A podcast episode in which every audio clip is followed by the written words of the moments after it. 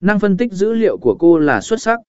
Sự tinh tế trong việc xử lý thông tin giúp cô tạo ra những chiến lược tiếp thị dựa trên dữ liệu cụ thể, giúp công ty của mình hiểu rõ hơn về nhu cầu của khách hàng. Em mà không chỉ là người chuyên về số liệu mà còn biết cách kết hợp thông tin này vào chiến lược tiếp thị hiệu quả. David chiến lược ra tiếp thị đa kênh, David thể hiện sự tầm nhìn chiến lược mạnh mẽ khi anh kết hợp các kênh tiếp thị đa dạng để đạt được hiệu suất tối ưu. Sự linh hoạt của anh trong việc sáng tạo và thích nghi với sự thay đổi của thị trường giúp anh xây dựng các chiến dịch tiếp thị đa kênh thành công. David là một